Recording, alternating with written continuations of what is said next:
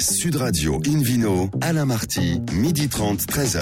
Bonjour à toutes et à tous, ravi de vous retrouver en ce dimanche midi. Notre émission est en public et délocalisée. Nous sommes au restaurant Bar à Vin Nicolas à Paris, au 31 Place de la Madeleine. Je rappelle que vous écoutez Invino Sud Radio dans la capitale sur 99.9 et que vous pouvez nous retrouver sur notre page Facebook Invino Alain Marty. Aujourd'hui, un menu qui prêche, comme d'habitude, la consommation modérée et responsable avec l'appellation Bergerac, le concours de dégustation de vin des grandes écoles, une étoile à Bordeaux, au Garo Papille et puis le vidéo quiz pour gagner des cadeaux. Bonne équipe d'experts aujourd'hui, elle est chic et choc, elles sont magnifiques. Hélène, Pio, Laure Gasparotto, bonjour mesdames. Bonjour Et Philippe pour Marguerite Cobol, ils sont beaux comme tout. Bonjour à vous deux aussi quoi. Bonjour Alain. Hélène, donc vous qui êtes notamment journaliste au magazine Régal, aujourd'hui direction la Touraine avec une femme formidable. Absolument. Nous accueillons Formidable. Nathalie Carly, propriétaire du château de Fontenay. Bonjour. Bonjour. Avec son mari et propriétaire, copropriétaire avec Philippe qu'on salue aussi. Oui, je partage. Oui, mais aujourd'hui, on n'a que son épouse et Que on est filles. très content. Très bien. Tu vois, c'est bien aussi d'avoir les épouses, surtout quand elles sont aussi travailleuses, parce que que, que, que vous l'êtes, parce que j'ai l'impression que vous faites beaucoup beaucoup de choses. Vous allez, vous allez nous raconter ça. Vous êtes à Bléré, donc en Indre-et-Loire, Oui. euh, au cœur de la vallée du Cher. C'est magnifique. J'y étais il y a pas longtemps. Ah, d'où le temps aller. Voilà. Absolument. Euh, Vous aussi vous aller quoi. Et alors donc euh, effectivement, c'est- vous qui venez nous parler aujourd'hui, mais vous êtes très nombreux sur ce domaine. Parce que vous travaillez avec votre mari Philippe, et puis il y a également Didier et Carole Corby. Oui, qui sont les vignerons d'origine, si je puis dire. D'accord. Donc, euh, donc racontez-nous un petit peu, parce que finalement, le château de Fontenay, c'est surtout l'histoire de la rencontre œnologique entre ces deux familles. Oui, c'est un coup de foudre avec le château, pour nous, euh, qui étions parisiens et qui avons euh, trouvé, dégoté ce château un petit peu au, au hasard de nos détours de À chemin. quelle époque, Nathalie? En 2006. Ah, 2006, ouais. Trois ans de travaux pour le rendre habitable. Et en 2009, je décide d'y aller parce que c'était le bon moment pour les enfants. Et puis, on a beaucoup travaillé justement avec Didier qui nous a appris euh, son, son monde du vin. Et on a mis le petit doigt dedans. Et puis, et puis voilà. Et en 2011, il a eu de gros problèmes personnels. Et on a décidé de racheter les, les vignes qu'il avait en fermage et de se lancer vraiment dans le dans l'histoire. D'accord. Donc depuis 2011, c'est plus le petit doigt ni la phalange, c'est Ah, carrément le, le bras le, tout le corps entier. Non, c'est même le ça. corps. Mm. vous, vous- vous y êtes totalement. Euh, donc, euh, alors ra- racontez-nous un peu, parce que donc, du coup, maintenant, vous en êtes à combien d'hectares? 15. 15 On a hectares. racheté 7 et maintenant on est à 15 hectares. Et en fait, en 2011, c'est aussi la naissance d'une nouvelle appellation qui s'appelle le Touraine-Chenonceau, qui a plus de 20 ans de, de travail derrière lui. Mais en 2011, c'est devenu officiel. Et quand on a décidé donc de racheter le- l'ensemble des vignes, on a aussi décidé de restructurer l'espace euh, viticole, de changer un certain nombre de plantations et de se focaliser sur les appellations du Touraine-Chenonceau. Le blanc, c'est du 100% Sauvignon, et le rouge, c'est du co-cabernet, co-majoritaire et cabernet en accessoire. Et donc, avec beaucoup de contraintes de plantation, beaucoup de contraintes d'élevage. Et, et voilà comment on s'est lancé euh, dans cette aventure euh, de fou, mais Oh, tellement Québec, magnifique. Absolument. De passion. Oui, mais en général, les passionnés sont un peu fous, non Eh, Parce que votre, votre mari a un autre métier euh, quand on Oui. ne parle pas forcément donc euh, pendant la semaine et en plus vous le faites bosser le week-end. Et je le fais bosser le week-end, absolument. Ah là là, ça se mérite d'être le mari de Nathalie. Alors Hélène, Ah bah oui. Donc, euh, vos vignes, effectivement, vous, vous parliez de l'appellation Chenonceau, Touraine-Chenonceau. Vos, vos vignes sont, sont, sont, euh, tout près de Chenonceau et d'Amboise. Alors nous, à- à Vol d'Oiseau, on est à 7 km du château de Chenonceau et Chenonceau- le Touraine-Chenonceau est une toute petite appellation de 2 pour, à peine 2% du, de la Touraine. Euh, on est une quarantaine de vignerons euh, et on a la chance d'avoir des terrains qui sont éligibles à cette appellation parce qu'il faut une certaine pente, il faut un sol, il faut un, euh, voilà, un certain nombre de contraintes. Et donc c'est un vin qui est travaillé. Le blanc est élevé au minimum 6 mois sur lit avant de pouvoir être mis en bouteille et le rouge 9 mois. Donc c'est un travail qui est vraiment beaucoup plus profond que le Touraine tout court, même si le Touraine tout court est déjà un excellent vin. Et euh, donc, effectivement, vous faites blanc, rouge. Vous avez également du Rosé. rosé et des méthodes traditionnelles, je Et crois. des méthodes traditionnelles, oui. Donc, effectivement, c'est un, un- un domaine très, et très pas complet. très cher, combien ça coûte une bouteille euh... Ça va entre 7 et 10,50 euros. Ouais, donc c'est super raisonnable. David. Cobold, hein, c'est Oui. vrai, c'est. C'est très raisonnable. C'est une des Les régions de France où on peut se régaler pour pas cher. Ouais. hein. Très clairement. Vous avez des magnums aussi? Oui, Ouais. Est-ce qu'on peut dormir chez vous? Enfin, pas dans votre lit, hein, mais chez vous. Enfin, je vous en prie. absolument, Avec puisque je fais... Oh, dans mon lit, j'y dors. Et, et néanmoins, oui, j'ai des bed and breakfast, j'ai des chambres d'hôtes dans le château et des gîtes euh, dans la propriété. J'ai restauré quatre pro- euh, dépendances qui sont aujourd'hui des gîtes qui peuvent accueillir des familles, qui accueillent des familles.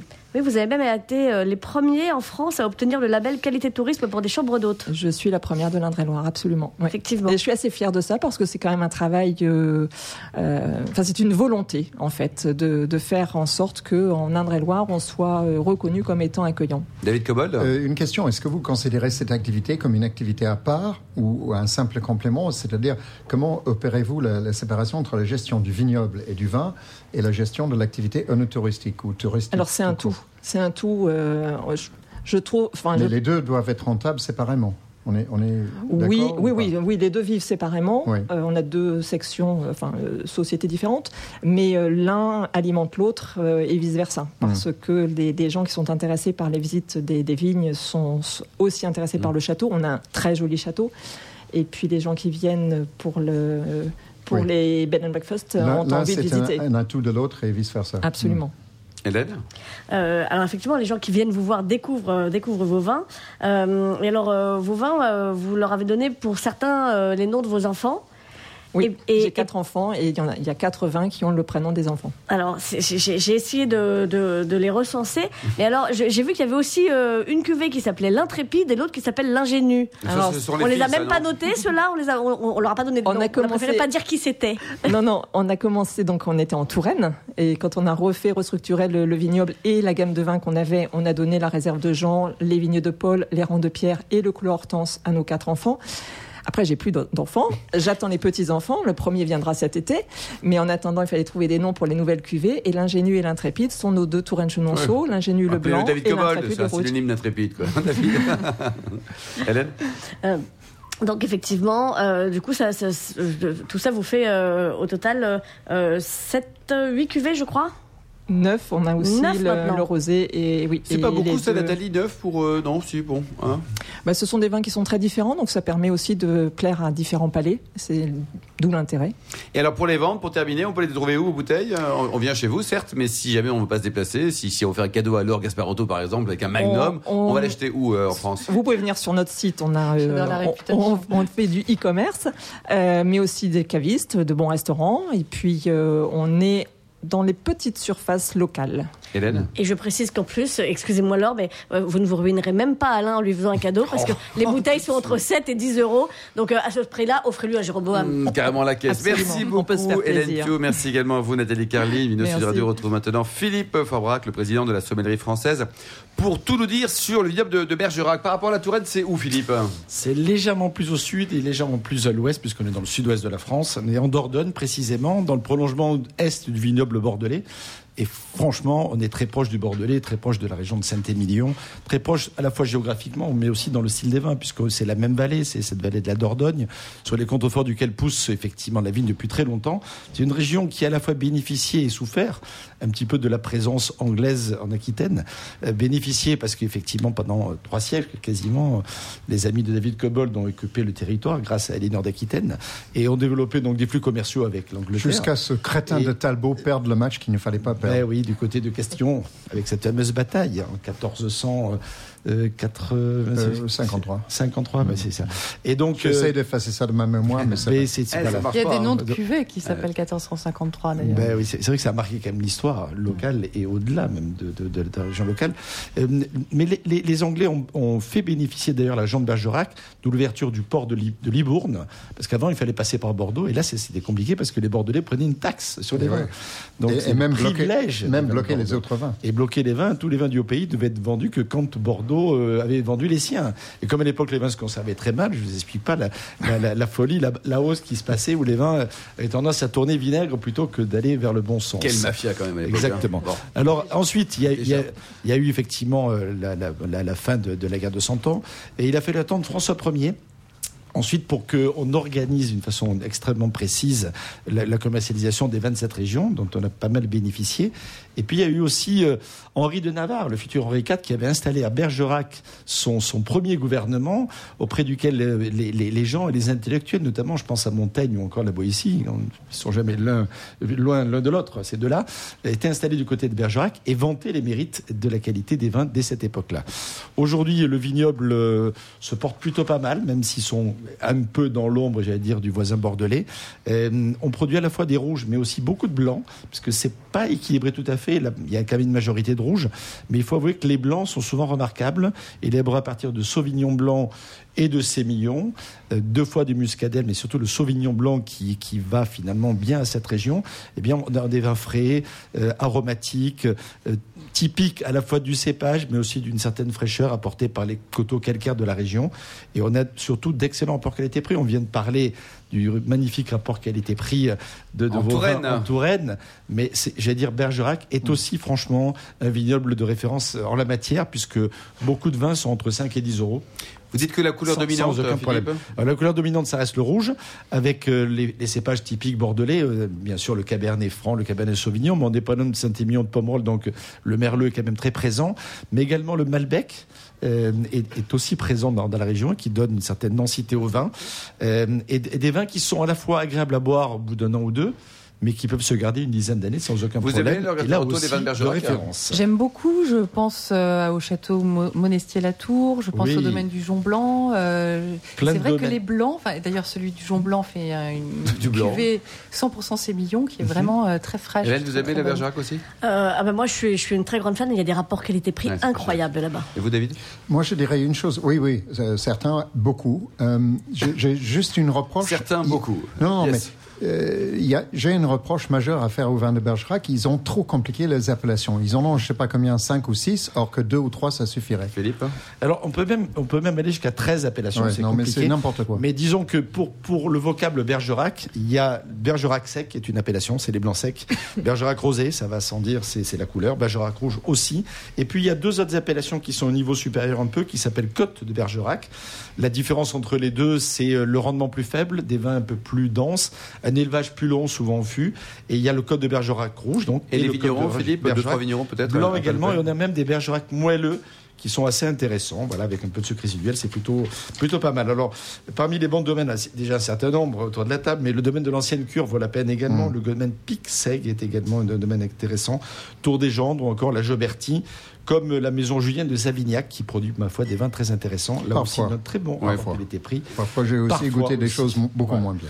Mais Ouais. ça vaut la peine de tester. En tout Oui, cas. notamment leur Montbazillac est souvent pas mal aussi parce que Montbazillac fait partie effectivement de ce secteur d'appellation. Merci beaucoup Philippe Arbrac, merci à tous. Dans un instant, le Vino Quiz pour gagner les cadeaux en jouant sur invinoradio.fm. Et puis ensuite, nous parlerons des grandes écoles, mais côté Bacchus. Sud Radio Invino, Alain Marty, midi 30, 13h. Retour au restaurant Paravin Nicolas. Nous sommes à Paris, au 31 Place de la Madeleine, pour cette émission en public et délocalisée avec la charmante Hélène Pio et le Vino Quiz, Hélène. Oui, Vino Quiz, dont je vous rappelle le principe. Chaque semaine, nous vous posons une question sur le vin et le vainqueur gagne un exemplaire du guide Hubert. Voici la question de ce week-end. Dans quelle région viticole sont implantés les deux domaines de Mathieu Ponson? Réponse A, la Bourgogne et la vallée du Rhône. Réponse B, la vallée de la Loire et le Bordelais. Ou réponse C, la vallée du Rhône et la Provence. Pour répondre et gagner un exemplaire du guide Hubert, rendez-vous toute la semaine sur le site invinoradio.fm, rubrique Vino Quiz. Et le gagnant sera tiré au sort parmi les bonnes réponses. Bon, je vous conseille quand même de réécouter l'émission euh, d'hier. hein. on en a abondamment parlé, mon cher David Cobold. Merci beaucoup, Hélène Pio. Sur Radio. Retrouve David Cobold, le cofondateur de l'Académie du vin de Paris, pour nous parler de concours des grandes écoles. Donc, ça veut dire que non seulement ils ont des bonnes têtes bien faites, mais en plus, un palais développé. Ben, c'est assez impressionnant. Euh, j'ai participé récemment en tant qu'animateur et juge à un de ces concours dont je vous parlerai tout à l'heure parce que c'est un bel exemple. Mais ça m'a rendu curieux de savoir un peu plus sur la, la genèse de cette affaire des concours de dégustation des grandes écoles. Euh, on peut dire que dans la plupart des grandes écoles et universités euh, en France, en Angleterre, aux États-Unis, en Australie dans plein d'autres pays, en Chine maintenant, euh, il y a des clubs onophiles. Et issu de ça est, est- est sortie l'idée de faire, de tester un peu la connaissance de- des membres de ces clubs anophiles en organisant des concours. Historiquement, je crois bien que le premier concours, et qui existe toujours, qui est un événement annuel, c'est le concours entre Oxford et Cambridge, les deux grandes universités euh, historiques anglaises, euh, qui, comme euh, au rugby, au cricket à- et à l'aviron et au foot, font un match chaque année euh, sur la dégustation du vin. Euh, et il faut dire qu'ils sont assez impressionnants. Alors du coup, euh, des grandes écoles en France et universités ont décidé d'imiter cela. Et maintenant, il y a des tournois internationaux. Euh, et euh, pour organiser ça, parce que là, quand vous avez six équipes françaises qui s'affrontent à six équipes qui viennent de tous les coins du monde, il faut une sacrée organisation, il faut aussi des sponsors. Donc ça a impliqué aussi le monde du vin dans ces concours.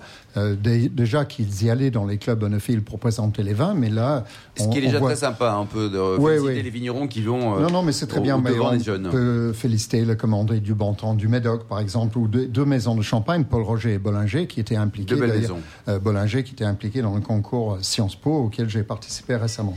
Alors, ce concours qui s'appelle SPIT, je trouve que l'acronyme est assez joli. C'est SPIT, ça veut dire cracher en anglais. C'est Sciences Po International Tasting.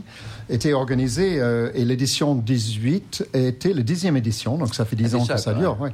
Et là, ça, on voit confronter six écoles françaises, écoles universités françaises, à six écoles étrangères, euh, dont deux d'Angleterre, euh, une d'Écosse, St Andrews, euh, Cornell pour les États-Unis, euh, Oxford, euh, non, Oxford était là, euh, University of Australia. Euh, donc les gens viennent de loin, et une université de Copenhague également. À Donc, Copenhague. Oui, oui. Il n'y avait pas de- d'espagnol ou de il portugais y avait ou d'italien pas euh d'espagnol, non, pas d'espagnol cette fois-ci. Ah. Euh, mais 6 et 6. Alors, euh, comment ça se passe? Alors, d'abord, ça prend la journée, donc c'est une sacrée organisation hein, pour, les, pour les gens, pour amener tout ce monde, parce que chaque équipe est constituée de trois membres, euh, plus un coach, éventuellement des suiveurs, donc ça fait, ça fait du monde, tout ça. Euh, les épreuves sont à la fois théoriques, des QCM de connaissances sur, le vin et des épreuves de dégustation. Donc, il y en avait sur le champagne, sur le vin blanc, sur le, deux sur le vin rouge. Et puis, les trois meilleures équipes sur les douze étaient euh, se confronter en finale, où ils avaient deux vins à goûter à l'aveugle. Il fallait ensuite aller délibérer pendant 15 minutes, venir présenter, s'ils pouvaient identifier le vin, en tout cas cerner le vin, mais surtout le décrire avec autant de précision et d'éloquence que possible, et ensuite évoquer avec de l'imagination, j'ai insisté sur ce point, ce que ce vin leur disait. Est-ce que ça- et il y en avait un qui a dit, moi, ça me fait penser à, à la recherche du temps perdu. Et, et c'était Oh, marrant parce que j'avais noté la même ça. chose, moi.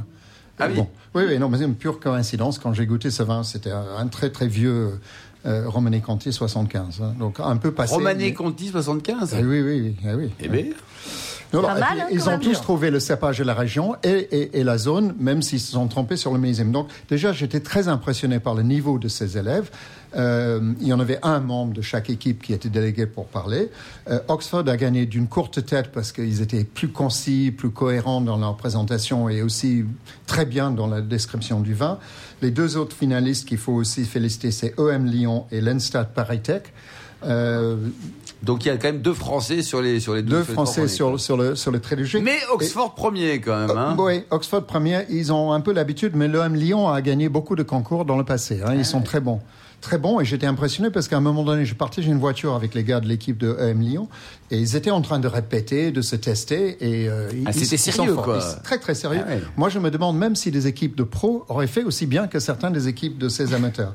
Alors, avec ce concours, ils partaient pour une grande tournée parce qu'il y avait le lundi suivant euh, le concours de l'ESSEC à Chambord, et je crois qu'il y en a bien Et enfin, ils d'autres. bossent jamais là. ces Donc il y a une espèce de... Non, je ne sais pas quand ils bossent, mais euh, là, l'étudiant qui est de- d'Oxford avec qui j'ai parlé, qui était slovène, et ses deux co- coéquipiers étaient des Chinois. Donc il n'y avait pas un Anglais dans l'équipe. C'est comme les grandes universités américaines, hein, ceux qui jouent au, au- au Oui, ballon, au football, Ouais, etc.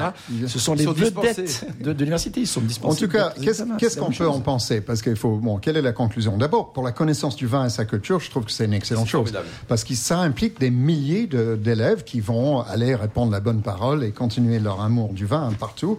Ça, ça les aide à tisser des relations internationales et aussi trans, euh, transdisciplinaires, je dirais, parce qu'ils viennent de toutes sortes d'écoles euh, avec différentes disciplines. Euh, La place du vin s'est beaucoup améliorée dans les universités à cause de ça, et c'est pas simplement un breuvage alcoolique avec lequel on se saoule éventuellement la gueule le samedi soir. C'est un produit de goût et de culture. Exactement, avec un Euh, petit et verre qu'on et ça, c'est très important. Merci. Avec un côté ludique et un esprit de compétition, d'émulation qui est évidemment bénéfique pour tout le monde. Nathalie Carly, vous en pensez quoi en tant que, que vigneronne, que néo-vigneronne depuis quand même plus de 10 ans maintenant? Je trouve ça excellent parce que le, le bon vin, ça s'apprend très tôt, plutôt que de boire n'importe quoi. Donc euh, c'est Mm. très bien. Et moi, je suis d'école d'ingénieur, mon mari aussi, et on fait nos salons dans nos écoles. On Ah, essaye d'apporter aussi la, la bonne En connaissance. tout cas, chapeau aux organisateurs Ouais, de bravo. ces écoles. Et parce aux, que sponsors aussi, notamment la Maison. Boulanger. Merci Ouais. David. Il est sur Radio. retrouve maintenant euh, Laure Gasparotto, journaliste au Monde, pour nous parler d'un restaurant qui vient d'obtenir sa première étoile Michelin. C'est souvent des bons plans, les restaurants, quand une étoile. Oui, et celui-ci euh, m'a m'a vraiment énormément plu. Ça faisait longtemps que j'avais pas eu un coup de cœur comme ça parce que d'abord, moi, je vais dans un restaurant pour boire du vin Avec modération. avec modération. Et Ça, là, c'est dit. Hein. C'est dit. Non, Parce qu'elle a un visage d'ange, Laure, mais. Mais elle les boit, elle sont directs. Elle goûte. Et quand Goûte, on goûte. entre au Gare au Papy, on entre dans la cave. D'abord, on traverse la cave avant d'arriver à la salle à manger. Et on passe entre la cave et la salle à manger devant la cuisine, où s'affairent euh, quatre, euh, quatre personnes euh, avec le chef. mais marmitons, voilà, quatre marmitons, me dit Philippe. Et, mais dans une sérénité absolue. Et, y a- et, et vraiment, il y a une harmonie entre la table, entre la, le mets et le plat. Alors là, Philippe, qui est sommelier, serait euh, ravi parce qu'il y a un mariage étonnant. Donc, et, et cette harmonie, en fait, c'est le résultat d'une amitié entre le chef qui s'appelle Tanguy euh, Lavial et la personne qui s'occupe de la cave, Gaël Morand. Et on sent entre eux une vraie harmonie euh, qui se retrouve dans le plaisir de la table. Alors, moi, je suis, j'ai passé quelques temps à Bordeaux dernièrement pour les primeurs, notamment. J'ai fait beaucoup de dégustations et j'ai été stupéfaite par le le dynamisme gastronomique Ah oui. euh, à Bordeaux. C'est formidable. Ça, c'est un renouveau, non? Ah J'ai appelé donc du coup la, la chambre, euh, la chambre de commerce de Bordeaux qui m'a dit qu'il y avait plus d'une centaine de restaurants qui ouvraient chaque année depuis trois ans à Bordeaux. C'est énorme. Il y a une, j'ai Hmm. vu les, je suis allée aux Halles de Bacalan qui ont ouvert au mois de novembre dernier Ah, à côté de la Cité Ouais. du Vin. Ouais. Et, de- et de la même manière, ce sont pour la première fois des halles gastronomiques. On peut acheter le poisson et la viande euh, de- dans un stand et au, et au centre du marché. Euh, Il y a un chef qui est là pour cuisiner, euh, si vous voulez, le, le marché Il du jour. plein Il y a- de stands avec des thèmes différents. C'est formidable. Et il y a 300 places, 300 places disponibles au milieu des halles pour pouvoir euh, Ouais, manger dans- sur place. Dans l'esprit à Lyon des Halles Paul Bocuse ou des traditions hispaniques, parce que quand on va à Barcelone, Bien sûr. Voilà, Ou, et donc- ou les traditions à Singapour. Ou- ou en- voilà. Italie donc euh, aussi. il y a, il y a dans cette, de- cette, cette gastronomie de plus en plus de rue et rapide, des restaurants comme Garo Papi qui s'imposent avec euh, quelque chose d'un peu décalé Gastro, également, gastronomique, hein. gastronomique et en même temps décalé puisqu'on entre par cette cave et on, donc en fait quand on y va, on a quatre plats, on ne sait pas ce qu'on va manger. Euh, Il y a qu'une vingtaine de couverts, euh, 26 au maximum par service, donc on est vraiment euh, c'est dans la précision absolue et euh, donc il faut réserver au moins 15 jours à l'avance parce que euh, c'est très couru surtout 15 depuis jours à l'avance. Et le rapport au qui a été moins. pris, c'est comment eh alors? Bien, Parce que- donc il y a, il y a deux menus. Il y a le menu à 35 euros, le menu du marché avec trois plats, ou le menu dégustation euh, à 45 euros avec quatre plats. C'est raisonnable. Et à hein chaque fois, on peut avoir donc le, verre, le verre qui est proposé euh, à- à- en accord. Par exemple, tout à l'heure, euh, Philippe parlait du, du Bergerac avec un tartare de langoustine et posé sur une soupe de mangue avec des pétales de daïcon marinés dans du miel. Mhm. Déjà, c'est joli à dire. Avec quelques éclats de noisettes pour faire le lien avec le vin. Ça y est, on a faim. Voilà, et c'était pour moi un des accords les plus parfaits de ce que j'ai goûté. Et c'était donc avec un, verre, un Bergerac blanc euh, du domaine du Jon Blanc, euh, la cuvée Final Cut euh, 2016. Et c'était un 100% sémillon sans soufre et malgré tout très précis.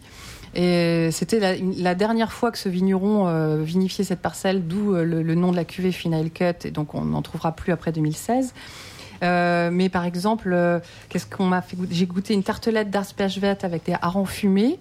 Et on m'a servi un verre de champagne Raflin le Pitre, qui est assez présent dans cette cave parce que c'est un, c'est un blanc de blanc qui est pas très cher, enfin 50 euros la bouteille, qu'on trouve à 50 euros la bouteille à la cave du restaurant. restaurant. À la cave du restaurant. Donc Alors c'est souvent, j'ai hein. vu les, les, les, les clients euh, sortir euh, du restaurant en achetant la bouteille du, c'est vin qu'ils venaient de Ce qui est goûter. plutôt sympa. Quoi. Donc c'est c'est le même prix à la sortie ou alors il fait quoi 10% de réduction contre te c'est emporté, non? Euh, non, enfin moi je parle de, de- là de 50 euros, c'est le prix de la cave. Je sais plus quoi, quel prix c'était sur, euh, sur table. Sur table, Tout ouais. table, quoi. Euh, J'ai go- goûté pas mal de choses avec une fricassée d'asperges blanches et des. des Vous avez l'adresse peut-être, Laure, de ce restaurant? Oui, alors c'est à deux pas de la place Gambetta. C'est centre- l'adresse C'est au, oui, c'est au 62 rue de l'Abbé de l'Épée à Bordeaux, en plein centre-ville. C'est une petite rue qui n'est pas commerçante, mais vraiment à deux pas de cette place qui est au centre-ville. Et 15 Donc, jours d'attente, à vous dites, d'accord. Pardon 15 jours d'attente avant de pouvoir euh, le, Oui. le sésame de la réservation, quoi. Ouais, Et voilà. il vise, il Et vise après la seconde étoile ou d'aujourd'hui, pas ça va Ouais, ça va cartonner, là, c'est... Euh, non, parce qu'ils sont, pas, ils sont pas dans leur- ils sont pas dans une course à l'étoile, ils sont dans la perfection au quotidien et, et euh, vraiment dans, Et- dans et le cette joie de travailler. etc. Exactement. Ce c'est surtout cette sérénité du travail bien fait que, qui m'a séduite. Ça fait du bien, quoi. Il y, a, vrai. il y a un choix formidable de restaurants à, à Bordeaux, hein, vraiment. Merci beaucoup, merci Laure Gasparotto, merci également à vous Hélène Pio, David Cobol et Philippe Forbrac. Fin de ce numéro d'Invino Sud Radio. Pour en savoir plus, rendez-vous sur le site sudradio.fr, ou sur notre page Facebook Invino Alain Marty. On se retrouve samedi prochain à 12h30 pour une nouvelle émission, toujours en public et délocalisée au restaurant Bar à Vin Nicolas. Nous serons au 31 Place de la Madeleine à Paris. D'ici là, excellent déjeuner, restez à l'écoute de Sud Radio et surtout observez la plus grande des modérations.